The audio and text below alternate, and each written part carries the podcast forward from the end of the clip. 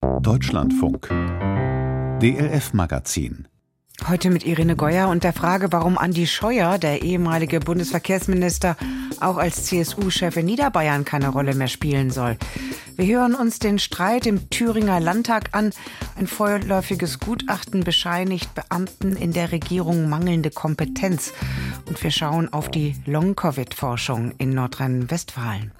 Guten Abend. Jetzt wird in Berlin Tacheles geredet. Sondierungsgespräche. Die CDU hat eingeladen, zuerst die SPD und dann die Grünen. Nach der Wahl zum Abgeordnetenhaus am vergangenen Sonntag könnte es eine neue Regierungskoalition geben, weil die SPD viele Stimmen verloren hat. Es war ein denkwürdiger Wahlabend, besonders für die bisher regierende Bürgermeisterin Franziska Giffey von der SPD. Ihre Partei hat nicht nur das schlechteste Ergebnis der Nachkriegszeit eingefahren, sie selbst hat auch ihr Direktmandat im Bezirk Neukölln an den CDU-Kandidaten Olaf Schenk verloren. Zu ihrem Wahlkreis gehört Rudow. Der Ortsteil liegt am südlichen Ende vom Bezirk Neukölln, wesentlich bürgerlicher geprägt als Nordneukölln. Anja Nehls hat Rudow besucht und war auch in der Hochhaussiedlung Gropiusstadt, die zum Wahlkreis gehört, mit der Frage, warum die bekannteste Politikerin Berlins nicht überzeugt hat. Haben wir was abgewählt. Nur weil wir einfach so sind. Äh, wenn es nicht passt, dann wird einfach der nächste genommen oder wieder der andere, wie jetzt CDU zum Beispiel. Sagt die Frau mit den rot gefärbten Haaren, die seit 28 Jahren in einem Hochhaus der Gropiusstadt wohnt und damit im Wahlkreis von Franziska Giffey. 2021 gewann Giffey hier mit 13 Prozentpunkten Vorsprung vor dem CDU-Mann Olaf Schenk. Diesmal lag sie mehr als 15 Prozent hinter ihm. Ja, der stand bei mir hoch, also nicht er, aber ein Kumpel von ihm, mit Flyers und hat geklingelt. Ja, Informationen waren da keine drin, großartig, ne? Außer, dass wir machen es besser. Aber das erwarten wir ja denn eigentlich auch, ne? An den schönen Flyern habe der Sieg von Olaf Schenk sicher nicht gelegen, sagt ein Mann im Blumenviertel, eher an Tradition. Noch in Sichtweite der Gropiusstadt wohnen hier die besser situierten Rudower in einer älteren Einfamilienhaussiedlung mit gepflegten Vorgärten. Und genau hier war er am Sonntag als Wahlvorstand im Einsatz. Ja, in meinem Wahllokal habe ich 55 Prozent CDU gezählt. Jetzt sind, ich sag mal so, die normalen Verhältnisse wiederhergestellt. Hier ist eigentlich nicht viel SPD. 2000 2021 habe Giffey vielleicht von ihrem Aufsteigerbonus profitiert. Dass sie dann in Berlin eine rot-rot-grüne Koalition gebildet hat, hätten ihr die Menschen in Rudow allerdings nicht verziehen. Weil ja hier es auch viele Autofahrer gibt, hier ist Randbezirk. Das heißt, hier ist man auch eher aufs Auto mal angewiesen. Ja, und die Grünen stehen ja eher dafür, weniger Auto zu fahren, mehr Radfahrwege und so. Das kam also alles nicht so gut an. Dazu käme, dass Olaf Schenk im Gegensatz zu Franziska Giffey wirklich aus Rudow kommt. Der wohnt, hat hier gewohnt, genau da drüben, ja. Ja, ja. Aber jetzt hat das. Haus jetzt verkauft. Ja, der ist nach Britz gezogen jetzt, aber der wohnt nahe Rudo. Ja, ja, es ist nicht weit weg. Und Olaf Schenk profitiere nun von den Angriffen auf Rettungskräfte in der Berliner Silvesternacht, ergänzt eine Frau, die mit ihrem Mann gerade auf dem Weg zur U-Bahn ist. Ich glaube, die Menschen sehen sich auch ein Stück nach Sicherheit, oder? Also ich, ich glaube, die Frau steht an sich nicht für das Thema Sicherheit. Das ist nicht das, was sie ausstrahlt. Dennoch sei ihre Niederlage irgendwie traurig, sagt eine Dame mit hochtupierten Haaren und zeigt auf Franziska Giffey, die strahlend von einem übrig gebliebenen Wahlplakat herunterlächelt. Die war auch so eine liebe Anständige. Ich hab sie gemacht, ne? Lieb vielleicht, aber die Probleme in Rudow habe sie in letzter Zeit vernachlässigt, sagen zwei ältere Damen an der Bushaltestelle des M11. Ja, sie hat sich um so viele Sachen nicht gekümmert, ne? was sie eigentlich versprochen hat, auch mit den Bürgerämtern und so weiter. Das war ja ihrs überhaupt. Und was hat sie gemacht? Gar nicht. Dann doch lieber CDU, meint der Chef vom Döner for You an der Ecke Neuköllner Straße. Nicht, weil es ihm um Rudow geht oder die Wahlkreiskandidaten Giffey und Schenk, sondern weil die Zeiten schlecht sind und man sich gerne an bessere erinnert. Ja, weil die Zeit Frau Merkel gewesen, die war sehr gut, muss ich ganz ehrlich sagen. Und äh, ja, ich denke schon, äh, die CDU hat was drauf. Die CDU hat was drauf, sagt der Dönerverkäufer in Anja Nils Beitrag. Nicht nur dort ist ein neues Wahlbild entstanden, die ganze Stadt sieht anders aus, wenn man sie nach den Wahlsiegen der Parteien in den einzelnen Bezirken einfärbt. Sebastian Engelbrecht ist unser Hauptstadtkorrespondent. Herr Engelbrecht, wie spiegelt sich der Wahlsieg der CDU auf der politischen Landkarte Berlins? Ja, es ergibt sich ein völlig neues Bild auf dieser politischen Landkarte. Da ist ein breiter schwarzer Rand, der sich um einen grünen Kern legt. So hatten wir das noch nie nach einer Wahl. Da waren wir in Berlin ganz andere Bilder gewohnt früher. Ein schwarz-rot-grün gemischter Westen, den gab es da, wobei Rot SPD bedeutet, stand einem dunkelroten Osten gegenüber und dunkelrot bedeutet dort PDS bzw. Linke. Und auch zuletzt noch im September 2021 waren weite Flächen Berlins im Osten und im Westen SPD-rot eingefärbt. Und zwar im Zentrum wie auch in der Peripherie. Aber das ist vorbei. Jedenfalls nach diesem Wahlergebnis. Von 78 Berliner Wahlkreisen hat die SPD nur noch vier gewonnen. Und die regierende Bürgermeisterin hat ihren Wahlkreis, wie wir es ja eben gehört haben, in der Reportage in Neukölln verloren. Also desaströser hätte es kaum kommen können für die SPD. Und der einzige Trost ist, dass man Platz zwei vor den Grünen noch erobern konnte, aber denkbar knapp. Das sind, finde ich, klare Zeichen einer Protestwahl. Die führende Partei der rot-grün-roten Koalition wird am deutlichsten gestraft. Aber jetzt will ich doch noch auch eine positive Nachricht damit verbinden. Man kann mit Fug und Recht sagen, die politische Spaltung der Stadt ist heute auf der Landkarte nicht mehr zu erkennen. In den Innenstadtbezirken bevorzugen die Bürgerinnen und Bürger die Grünen, am Rande die CDU. Ob im Osten oder im Westen, das mhm. ist gleich. Warum ist das so, dass die Grünen im Zentrum so stark sind, die CDU im Ring drumherum? Sie haben eben was gesagt von Protestwahl. Ist das der einzige Grund? Das ist nicht der einzige Grund. Da geht es natürlich auch um Milieus. Die Grünen sind dort stark, wo es eng ist in der Stadt und immer enger wird, wo immer mehr Autos sich immer weniger Parkplätze teilen müssen, wo die Stadt durch den Wohnungsbau auch immer weiter verdichtet wird, wo die Bürgerinnen und Bürger jeden Straßenbaum, jede Grünfläche als Verbesserung der Lebensqualität willkommen heißen.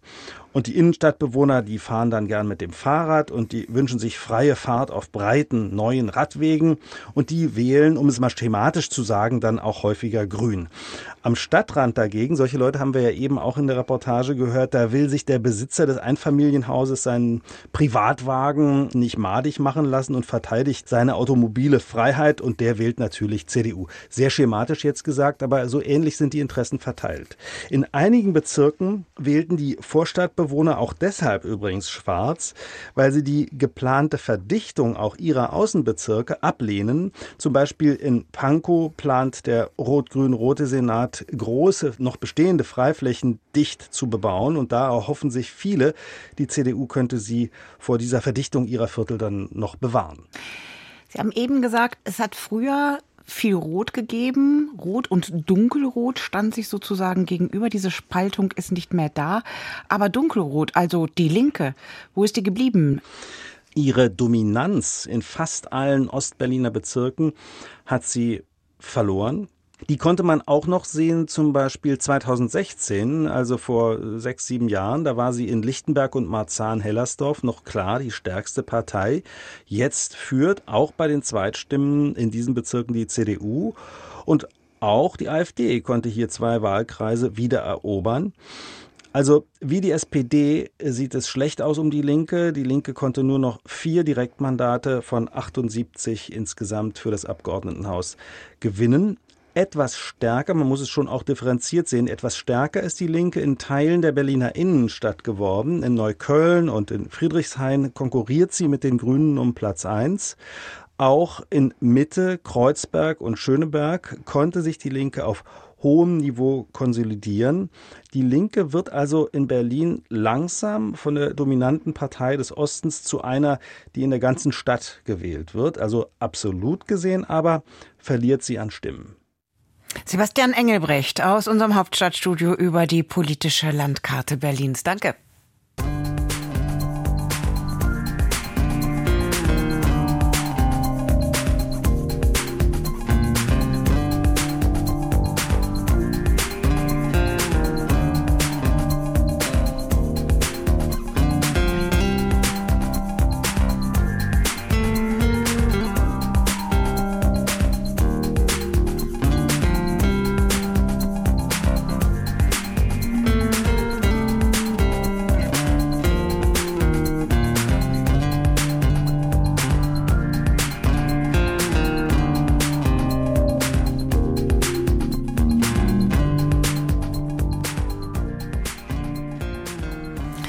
In Bayern wird es langsam aber sicher spannend. Am 8. Oktober findet die nächste Landtagswahl statt.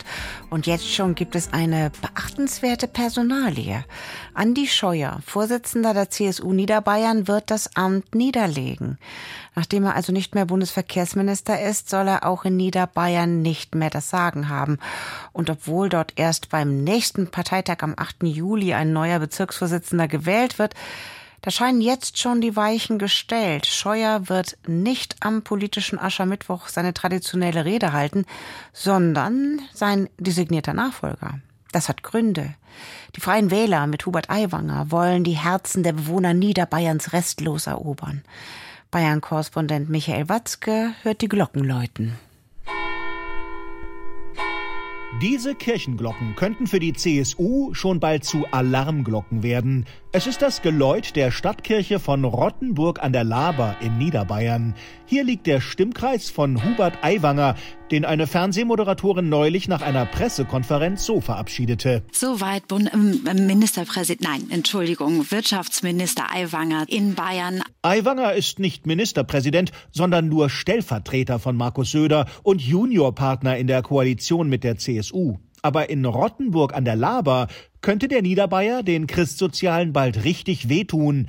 Denn hier will Aiwanger der CSU das Direktmandat abluchsen, auf das die seit Ewigkeiten abonniert ist. Vor dem Edeka Supermarkt von Rottenburg plant jeder zweite Kunde, den der Deutschlandfunk befragt, Aiwanger bei der Landtagswahl im Oktober zu wählen. Viele sind sogar per Du mit dem Vorsitzenden der Freien Wähler. Ich kenne ihn, ja, ja, freilich. Würden Sie ihn denn wählen jetzt bei der nächsten Landtagswahl? Ja, freilich. Ja, weil er halt auch gut ist. Ich kann es nur bestätigen, ja. Die Verbundenheit zu seiner Heimat hier in unserem Landkreis, wo er ja ansässig ist. Er spricht unsere Sprache. Er spricht als Politiker so, dass wir ihn verstehen. In München dagegen hat der Wirtschaftsminister Aiwanger einen schweren Stand. Viele Wirtschaftsbosse der rund um die bayerische Landeshauptstadt ansässigen großen DAX-Unternehmen kritisieren und belächeln ihn. Aber hier auf dem Land, nahe dem elterlichen Bauernhof, ist der studierte Landwirt der Lokalmatador. Wer im örtlichen Supermarkt ins Eierregal greift, der findet dort Eier vom Aiwanger Hof. Glückliche Hühner, gentechnikfrei steht auf den Schachteln.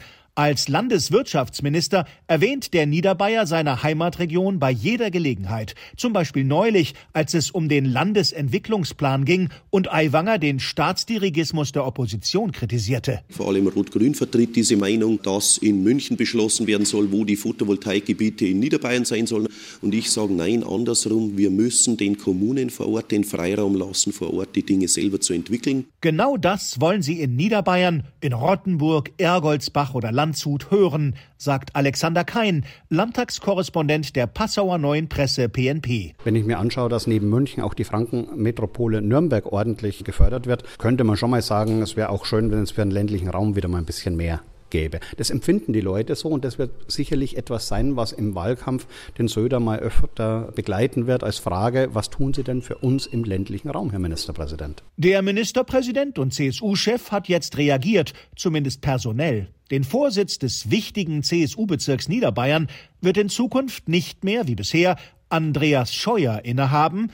Der ehemalige Bundesverkehrsminister aus Passau tritt wohl auf Geheiß von Söder nicht mehr an. Denn Scheuer war und ist das Gegenteil von Bodenständigkeit und Bürgernähe. Unvergessen sein Auftritt beim letzten politischen Aschermittwoch in Passau vor drei Jahren.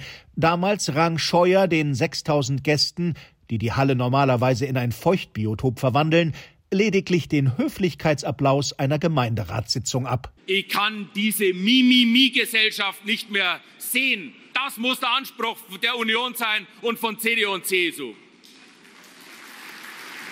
Beim diesjährigen politischen Aschermittwoch in der kommenden Woche wird statt Scheuer dessen designierter Nachfolger als niederbayerischer CSU-Bezirkschef reden, der bayerische Verkehrsminister und frühere Landrat Christian Bernreiter. Christian Bernreiter ist unser Spitzenkandidat der CSU Niederbayern, sagt Florian Ossner, CSU-Bundestagsabgeordneter aus Niederbayern. Der mit äh, äußerst bodenständiger und anpackender Politik viel Sympathie in der gesamten Region, ich denke schon in ganz Bayern als Landkreispräsident, er war nicht nur Landrat, sondern Präsident aller Landräte in Bayern erworben hat und ist damit für uns Niederbayern und insgesamt für Bayern schon eine große Bereicherung. Osner der auch stellvertretender CSU-Bezirkschef in Niederbayern ist, lobt Andreas Scheuer für sein geräuschloses Platzmachen.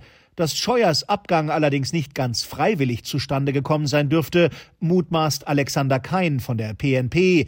Wer sich die Ergebnisse der letzten Landtagswahl in Niederbayern anschaue, der stelle fest, dass insbesondere die Freien Wähler und die AfD in Niederbayern ihre jeweils besten Bezirksergebnisse eingefahren haben. Was heißt das für einen Strategen wie Söder? Der guckt sich das an und sagt, da ist zumindest für die Bürgerlichen oder bei den Bürgerlichen noch möglichst viel zu holen. Der niederbayerische Stimmkreis 202, in dem auch Rottenburg an der Laber liegt, wird dafür ein Lackmustest. Hier tritt der freie Wählerchef Aiwanger gegen den CSU-Abgeordneten Helmut Radelmeier an.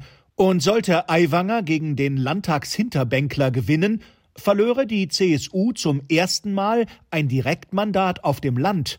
Was das bedeuten würde, weiß Florian Ossner, der örtliche CSU-Bundestagsabgeordnete, bestens. Es wäre eine Schwächung für die Region Landshut, denn jede Erststimme für Hubert Aiwanger wäre aus meiner Sicht eine völlig verlorene Stimme, denn er ist sowieso als Spitzenkandidat der Freien Wähler ganz vorne auf der Niederbayernliste gesetzt. Ob dieses wahltaktische Argument ausreicht? Der bauernschlaue Ex-Landwirt Aiwanger hat ein gutes Gespür, wie er in seiner niederbayerischen Heimat punktet. Er punktet, wenn Berlin, München oder Twitter über ihn lachen, weil er wieder mal ein absurdes Zitat rausgehauen hat, wie neulich im Interview im Deutschlandfunk, als er behauptete, die Alpenflora würde nicht unter Schneekanonen leiden, sondern geradezu nach Kunstschnee lechzen. Die Pflanze freut sich, dass sie vor Frost geschützt ist, aufgrund der Schneedecke.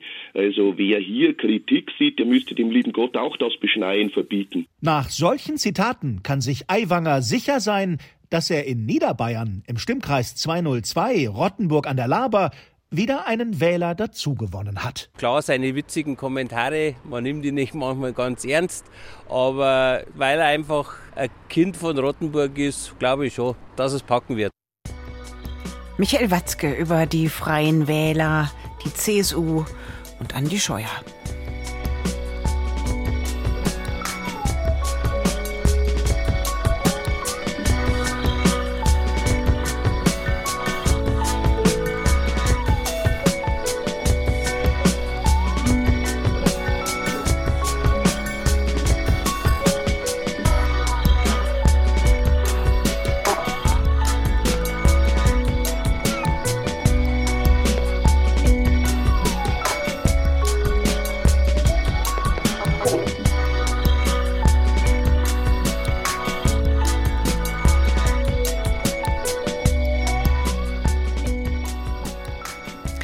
Es hat ja Tradition in den Landesregierungen oder auch im Bund. Ein Regierungswechsel nach einer Wahl sorgt dafür, dass in den Ministerien neue Stellen geschaffen werden.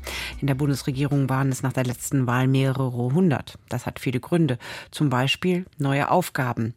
Und es ist auch bekannt, dass Regierungen vor einer Wahl Beamte noch mal eben befördern. Auch das hat Gründe. Zum Beispiel Anerkennung der geleisteten Arbeit. Kritiker sagen, der Beamtenapparat in den Regierungen werde dadurch immer größer, weil es oft nur um Versorgung von Parteifreunden ginge und damit werde effiziente Arbeit behindert.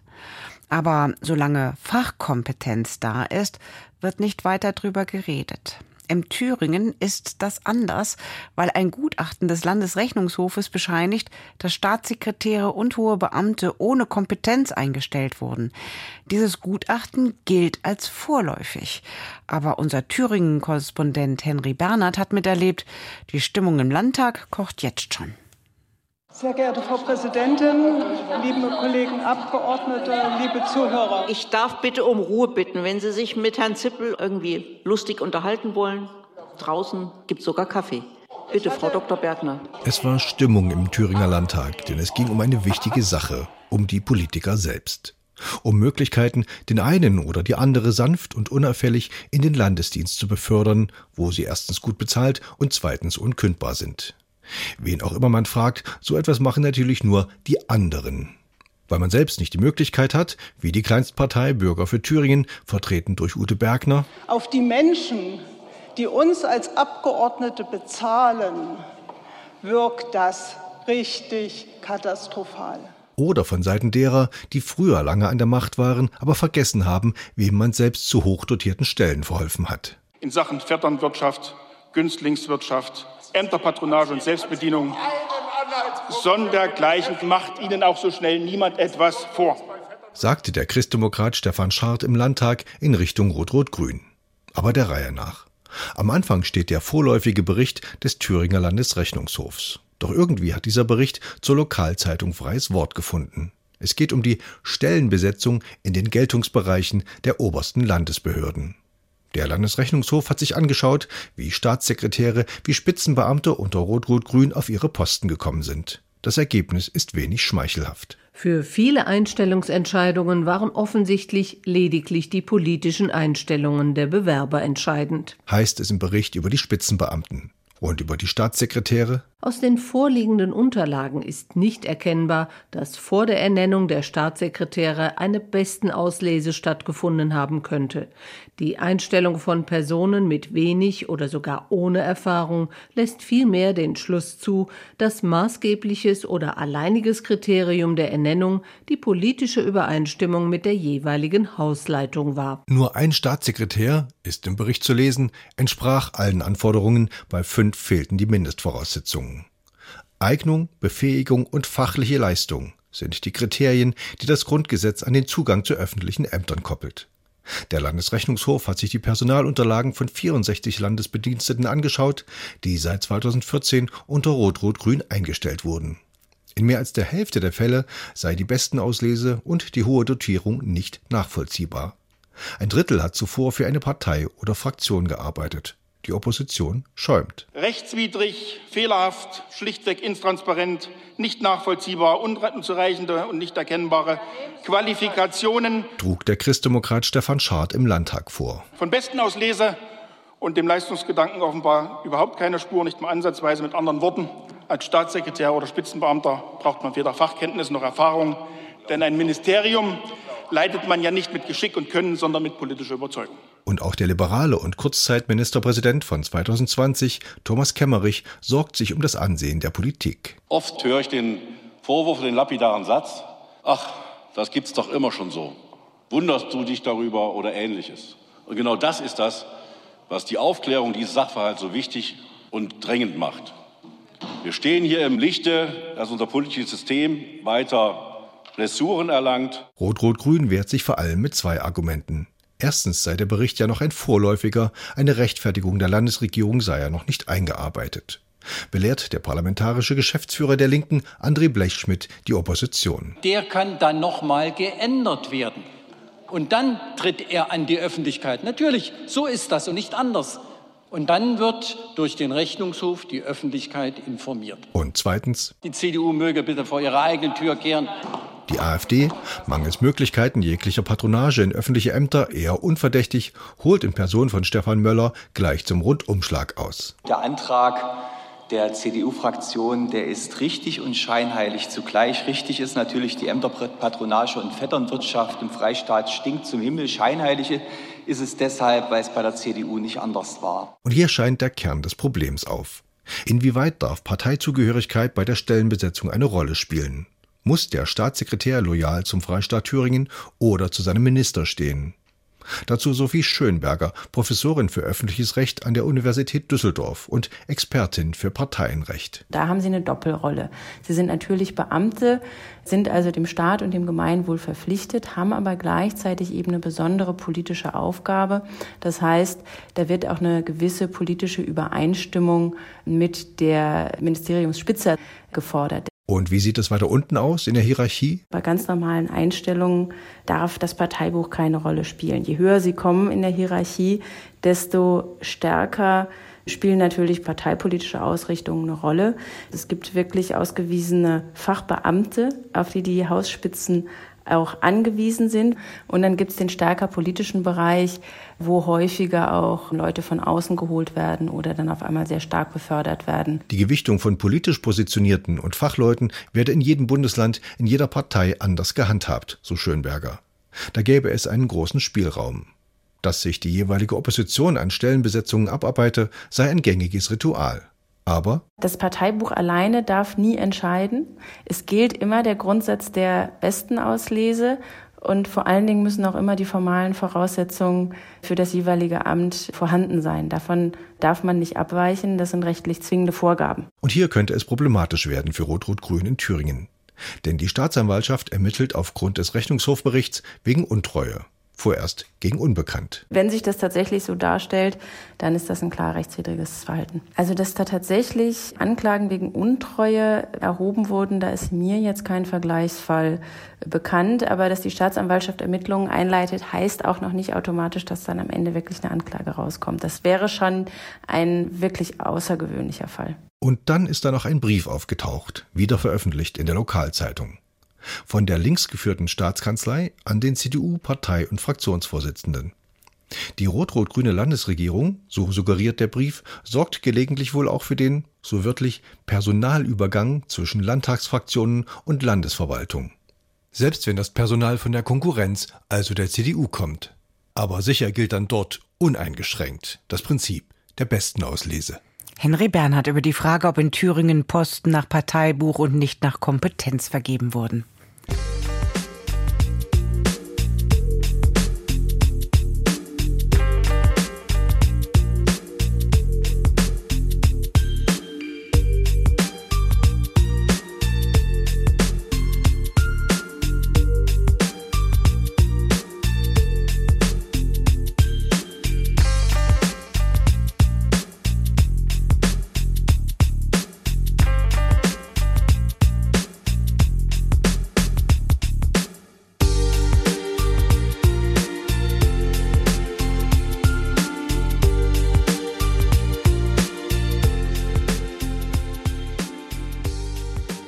Bundeskriminalamt hat im vergangenen Oktober berichtet, dass die abgeschlossenen Ermittlungsverfahren gegen Menschenhandel und Arbeitsausbeute in einem Jahr um fast 10 Prozent zugenommen haben. Die Dunkelziffer wird möglicherweise um ein Vielfaches höher liegen, weil vor allem Arbeitsausbeute sehr oft unentdeckt bleibt. Das hat mit den Methoden zu tun, mit denen die Menschen unter Druck gesetzt werden. Das Land Berlin hat sich diesem Problem verschrieben und baut Expertise und Kooperationen auf, denn in der Hauptstadt werden Arbeitskräfte vor allem im Dienstleistungsbereich ausgebeutet. Isabel van Rich-Lautenschläger hat Kontakt zu einem Paar bekommen, das ihr genau beschrieben hat, wie diese Ausbeute abläuft. Die Jobanzeige fanden Elena und George, die Namen sind hier geändert, in Rumänien im Internet. Sie warb dafür, in einem Berliner Hotel als Reinigungskraft anzufangen, gleich am nächsten Tag. Nach einer Probezeit von drei Monaten sollte es einen unbefristeten Arbeitsvertrag geben, hieß es dann beim Telefonanruf. Man hat uns versprochen, dass wir eine eigene Wohnung für uns zwei bekommen werden. Das war dann nicht der Fall. Wir mussten in einer Wohnung mit zwei anderen Familien unterkommen. Und es war eine sehr heruntergekommene, dreckige Wohnung. Es war alles nur eine Lüge. Wir hatten keinen Arbeitsvertrag. Sie haben uns die Ausweise abgenommen. Sie, das waren die vom Hoteleigentümer beauftragten Arbeitsvermittler. Die Ausweise, so deren Ansage, gebe es erst zurück, wenn das für die Reise nach Deutschland vorgestreckte Geld und auch die Miete zurückgezahlt seien. Das junge rumänische Paar ließ sich zunächst darauf ein, nicht zuletzt, weil das Anfangsgehalt 1700 Euro im Monat betragen und kräftig erhöht werden sollte. Ein Trugschluss, denn nicht nur die Wohnung, auch die Arbeitsstelle entsprach nicht den Versprechungen. Die Arbeitsstelle, das war wie ein Knast. Wir mussten 50, 60 Zimmer pro Tag sauber machen. Mit Druck. Das sind ja viele Zimmer. Wenn wir die nicht fertig hatten, mussten wir Überstunden machen. Man hat uns bedroht. Man hat uns unter Druck gesetzt. Das war einfach sehr schlimm. Man hat uns gesagt, man würde uns Geld geben für Essen, bis das Gehalt kommt. Aber das war auch nicht der Fall. Man hat uns dann geschickt, wir sollen klauen, wenn wir essen wollen. Wir mussten dann hungern. Lange Zeit standen Zwangsprostitution und sexuelle Ausbeutung als häufigste Form des Menschenhandels im Fokus. Seit einigen Jahren jedoch beschäftigen sich in Berlin mehrere Beratungsstellen für Betroffene und Ermittlungsbehörden verstärkt mit Arbeitsausbeutung. Das war ein Waisenkind, ist es immer noch ein bisschen und wir sind jetzt gerade dabei, das wirklich ein bisschen hochzuschieben, aufzupuschen. Sagt Christine Höfele. Ihre Position als Ansprechpartnerin der Staatsanwaltschaft Berlin für den Menschenhandel zur Arbeitsausbeutung gibt es erst seit eineinhalb Jahren. Und sie ist im Bundesvergleich etwas Besonderes. Wo Menschenhandel zur Arbeitsausbeutung anfängt, sei sehr schwer zu fassen. Die grundsätzliche Definition ist die, dass jemand beschäftigt wird zu Arbeitsbedingungen, zu denen ein deutscher Arbeitnehmer in ähnlicher Situation nicht arbeiten würde. Ich nehme jemandem sämtliche Rechte, indem ich ihn in einer Zwangslage halte, wo ich genau weiß, er hat gar keine andere Möglichkeit, als zu sagen, ja, ich arbeite dafür. Die Staatsanwältin berichtet von 38 Ermittlungsverfahren in Berlin. Zwei Fälle werden derzeit vor Gericht verhandelt. Der eine betrifft mutmaßlich mindestens 1534 Leiharbeitnehmer und Nehmerinnen aus dem Baltikum. Sie sollen seit 2018 deutlich unter Mindestlohn in der Logistikbranche gearbeitet haben, mussten dabei willkürliche Lohnabzüge und einen stark kontrollierten Alltag hinnehmen. Staatsanwältin Christine Höfele. Wir haben hauptsächlich den Baubereich, wir haben jetzt die Logistikbranche. Es gibt die Fälle der Spezialitätenköche, hatte ich persönlich aber noch nicht. Was wir öfter mal haben, sind tatsächlich Hausangestellte, die aber meistens in Diplomatenhaushalten sind, sodass wir da nicht weiter ermitteln können. Anders als in den meisten Bundesländern gibt es auch beim Berliner Landeskriminalamt eine speziell für Arbeitsausbeutung zuständige Abteilung. Die Dezernatsleiterin Silke van Offern spricht von 20 Fällen von Arbeitsausbeutung, die das LKA im Jahr 2021 laut polizeilicher Kriminalstatistik ermittelt und an die Staatsanwaltschaft weitergeleitet hat. Das Bundeskriminalamt zählte im selben Jahr bundesweit 28 Fälle. Als größtes Problem bei der Bekämpfung von Arbeitsausbeutung bezeichnet die Kriminaloberrätin die Beweisführung. Wir müssen immer nachweisen, dass eine entsprechende Ausnutzung des Opfers passiert ist. Das können wir nur erfolgreich nachweisen, wenn das Opfer auch selber eine entsprechende Aussage dazu abgibt. Gleichzeitig ist es aber so, dass Betroffene oft selbst gar nicht realisieren, dass sie in dem Moment ausgebeutet und ausgenutzt werden, sondern wenn sie insbesondere vielleicht aus einem Drittstaat kommt oder aus einem anderen europäischen Land, der Ansicht sind, dass sie hier besonders gut verdienen, im Vergleich, auch wenn sie für deutsche Verhältnisse ganz fürchterlich ausgebeutet werden. Es sei nicht leicht, Opfer von Ausbeutung zu identifizieren und von einer Aussage bei der Polizei zu überzeugen, bestätigt Margarete Murischan. Sie leitet die Fachberatungsstelle von Invia. Auch wenn sie hauptsächlich mit Opfern von Zwangsprostitution zu tun hat, sitzen immer wieder Frauen vor ihr, die im Haushalt und in der Pflege ausgebeutet werden. Manchmal sind es auch Männer, die auf Baustellen schuften müssen und unter Druck stehen. Wie wird der Druck ausgeübt? Ist es manchmal auch physische Gewalt oder ist es die psychische Gewalt? Ich glaube, es sind auch oft vielleicht Fälle von Ausbeutung, dass die Leute etwas Geld kriegen, aber bei weitem nicht, was sie bekommen sollten. Aber die Leute keinen anderen Ausweg für sich sehen, dass sie dieses Geld auch in Anspruch nehmen.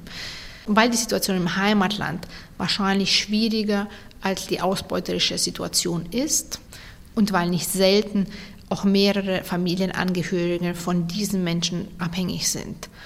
Und dann ist die ausbeuterische Tätigkeit im Endeffekt die bessere Alternative von zwei schlechten. In diesem Jahr wollen Beratungsstellen, Polizei und Staatsanwaltschaft bei der Aufdeckung von Arbeitsausbeutung stärker auch mit dem Zoll kooperieren. Um die Opfer identifizieren, besser schützen und gegen die Täter vorgehen zu können, brauche es allerdings mehr Ressourcen, Personal und Schulungen. Darin sind sich alle einig. Elena und George hielten ihre Situation acht Wochen lang aus. Dann sei ihm der Kragen geplatzt, erzählt der Rumäne. Zusammen mit einem Mitbewohner entschied er, die Situation zu beenden. Er rief beim Auftraggeber an, forderte die Ausweise zurück und kündigte an, sich an die Behörden zu wenden. Wir wurden dann bedroht, dass man Leute gegen uns aufhetzt, dass man mich so zusammenprügelt, dass ich im Rollstuhl lande. Ich möchte sagen, und ich bin stolz darauf, also in dem Augenblick haben wir eine Gruppe von Menschen gerettet vor diesen Leuten.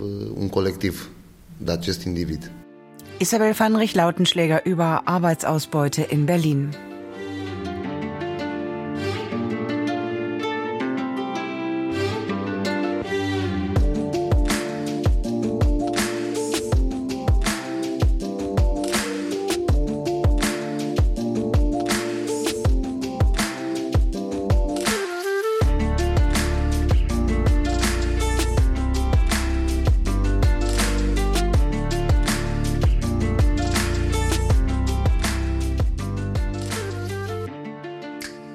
Heute Weiberfastnacht, Viva Fastelovend, Weiberfastnet, Fettdonnerstag oder Weiberfasching.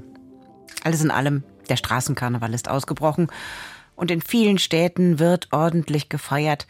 Mehr als in früheren Jahren, weil Corona kaum noch eine Rolle spielt, es keine Einschränkungen mehr gibt und die Zeit der Pandemie immer mehr verblasst. Aber längst ist das nicht überall so. Kliniken haben sich in Deutschland zusammengetan, um die Menschen mit Long-Covid zu behandeln. Auch an den Unikliniken in Nordrhein-Westfalen. Dort arbeiten die Mediziner außerdem für eine Studie zusammen, um Long-Covid besser zu erforschen und auch zu verstehen. Vivian Leue hat von Betroffenen erfahren, wie sich ihr Leben mit Long-Covid verändert hat.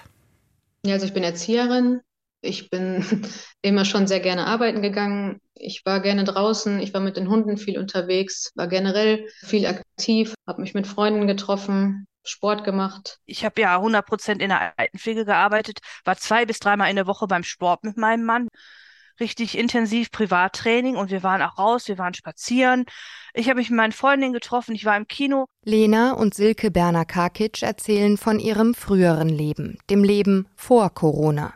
Vor etwa zwei Jahren infizierten sie sich mit dem Virus, erkrankten an Covid-19 und wurden seitdem nicht mehr richtig gesund. Diagnose Long-Covid. Also das ist das komplette Gegenteil von dem Leben, was ich vorher hatte. Sagt Lena, die ihren Nachnamen lieber nicht öffentlich nennen möchte. Zu häufig hat sie schon gehört, sie übertreibe mit ihren Symptomen. Auch Silke Berner-Karkic kennt das. Ich habe weiterhin starke Muskel-Gelenkschmerzen, ähm, muss weiterhin starke Schmerztabletten nehmen, habe ja auch diese Fatigue, ne, diese starke Abgeschlagenheit. Beide berichteten hier im Deutschlandfunk bereits vor etwa einem Jahr über ihre Symptome, der extremen Müdigkeit, den Schmerzen und Konzentrationsstörungen. Seitdem habe sich wenig verbessert. Im Gegenteil. Generell ist es schon so, dass die Symptome sich immer weiter verstärken, immer neue Symptome dazukommen, obwohl man denkt, man hat doch schon bereits so viele Symptome. Vor allem dieses Brennen auf der Haut, es brennt wie Feuer und ähm, ja, es ist unerträglich. Also es ist noch eine Depression hinzugekommen, noch zu dem Ganzen. Weil klar, das Ganze macht natürlich auch psychisch was mit mir. Ne? Vor allem die Unsicherheit, das Nichtwissen, wie lange die Krankheit noch andauern wird oder ob überhaupt wirksame Therapien gefunden werden, das schildern viele Betroffene als große Belastung. Auch deshalb haben sich vor etwa einem Jahr die sechs Unikliniken in Nordrhein-Westfalen für Long-Covid-Forschungen zusammengeschlossen. Der Leiter der Studie Beyond Covid-19, der Düsseldorfer Professor und Infektiologe Tom Lüde, sagte damals, ein Schwerpunkt der Forschung liege auf den psychischen und sozialen Langzeitfolgen von Corona-Infektionen. Was heißt denn das wirklich, wenn zum Beispiel jemand, der eine Familie ernährt oder die oder der sich um Kinder kümmern muss, ja, sofort kurzatmig wird, sich nicht gut konzentrieren kann, aus dem normalen Leben letztlich rauskatapultiert ist, welche sozialen Auswirkungen kann das haben? Ebene 1. Nachfrage beim zuständigen Oberarzt der Corona-Ambulanz an der Düsseldorfer Uniklinik, dem Infektiologen Hans-Martin Ort. Was hat sich seitdem getan? Wirkliche Fortschritte hat es eigentlich nur beim Bewusstsein für diese Erkrankung gegeben. Ähm, das muss man ganz klar sagen. Erste Ergebnisse der Beyond-Covid-Studie werden frühestens im Laufe des Jahres erwartet, sagt Ort. Aber es könne auch noch länger dauern. Aus rein medizinisch-wissenschaftlicher Perspektive ist das ein sehr schwieriges Krankheitsbild, weil die Problematik ist, es gibt eigentlich gar keine harten diagnostischen Kriterien. Es gibt weder Laborwerte, die uns irgendwo eindeutig Aufschluss geben, noch gibt es irgendwelche äh, ja, anderweitigen klinischen, medizinischen Faktoren, wo man sagen kann, wenn dies und das zusammenkommt, dann ist es jetzt ein Post-Covid-Syndrom. Stattdessen arbeiten er und seine Kollegen in der Long-Covid-Ambulanz aktuell nach dem Ausschlussprinzip. Wenn man nichts anderes findet, dann bleibt im Endeffekt das Post-Covid-Syndrom übrig. Das sei für alle Beteiligten unbefriedigend. Besonders aber für die Betroffenen, sagt der Infektiologe. Sie seien zum Teil schier verzweifelt, weil sie leiden, aber nichts Handfestes gefunden werde. Ja, das erlebt man wirklich sehr viel, denn letztlich muss man äh, da, glaube ich, sehr viel Verständnis für aufbringen. Das äh, Krankheitsbild ist, wenn man ehrlich ist, doch noch relativ weit unverstanden. Deshalb sei es nun immens wichtig, mit Hilfe von Studien wie die der sechs NRW-Unikliniken die Diagnostik voranzutreiben. Dann muss man eben auch sagen, solange man nicht versteht, was einer Krankheit zugrunde liegt, hat man im Prinzip auch gar keinen sinnvollen Ansatz, diese Krankheit zu behandeln. Schätzungen zufolge leiden etwa 10 Prozent der Corona-Infizierten nach der akuten Erkrankung an Long-Covid. In Deutschland geht man von mindestens einer Million Betroffenen aus. Um ihnen endlich helfen zu können, arbeiten Forschende deutschlandweit auch an kleineren Studien zum Thema. Anke Menzel-Begemann zum Beispiel, Professorin für Rehabilitationswissenschaften an der Fachhochschule Münster. Die Psychologin litt selbst an Long-Covid nach einer Infektion im Frühjahr 2021. Mit Konzentrationsproblemen. Und was mir besonders aufgefallen ist, mit Wortfindungsstörungen. Also das war wirklich extrem. Auch Muskel- und Gelenkschmerzen sowie Müdigkeit quälten sie. Mittlerweile sind die Symptome fast weg. Nun möchte sie mit ihrer Forschung helfen, Long-Covid zu diagnostizieren. Dafür sucht sie nach Tests, die mit neuropsychologischen und motorischen Aufgaben auf eine Long-Covid-Erkrankung hindeuten können. Und dann müssen die Leute, wir haben es noch nicht genau ausbaldowert, aber dann müssen die beispielsweise die ganze Zeit hin und her laufen und eine Gedächtnisaufgabe lösen. In einer zweiten Studie möchte die Professorin zudem klären, ob eine Therapie in Sauerstoff- oder Kältekammern die Symptome lindern können. Noch ist das nur eine Vermutung, die auf Erfahrungen mehrerer Post-Covid-Betroffenen basiert. Also ich habe selber auch die Sauerstoffkammer und die Kältekammer ausprobiert. Ich für mich kann sagen, mir scheint es was gebracht zu haben. Aber dieses mir scheint ist mir natürlich als Wissenschaftlerin nicht genug. Noch bis April sucht sie für beide Studien Probanden und Probandinnen. Dann soll es losgehen. Die Betroffenen warten sehnsüchtig auf Ergebnisse. Noch aber komme die Forschung viel zu langsam voran, sagt Silke Berner-Karkic. Es muss sich noch viel, viel mehr tun, auch mit Forschung, auch mit Geldern die freigegeben werden müssen. Weil es kaum anerkannte Therapien für Long-Covid gibt, übernehmen auch die Krankenkassen kaum Kosten hierfür, kritisiert auch Lena. Ja, es ist einfach so, dass viele Betroffene auch ihr Erspartes einfach schon aufgebraucht haben, weil man ja einfach Therapieversuche oder generell Medikamente teilweise selber bezahlen muss und man versucht alles, um gesund zu werden, weil man einfach nur wieder sein normales Leben zurückhaben will oder wenigstens ein Teil davon. Sind natürlich auch Existenzängste da. Wie geht's weiter? Silke Berner-Karkic hat mittlerweile eine Depression entwickelt. Zu groß die Sorgen, zu schlecht die Aussichten, sagt sie. Seit ein paar Monaten geht die 45-Jährige deshalb zum Psychologen. Ja, ich bezahle das jetzt einfach. Das ist mir halt einfach wichtig, weil ich nicht noch tiefer in so ein Loch fallen möchte halt. Ne? Infektiologe Hans-Martin Ort von der Uniklinik Düsseldorf blickt trotz allem optimistisch in die Zukunft. Wenn das Virus endemisch werde, gäbe es möglicherweise weniger Long-Covid-Fälle, sagt er. Und? Das Positive ist, in vielen Fällen, wenn nicht sogar in den allermeisten Fällen, wird es von selber besser und die Symptome können auch komplett verschwinden und das auch teilweise nach langer Zeit noch. Vivian Leue über Long-Covid und die Forschung in Nordrhein-Westfalen.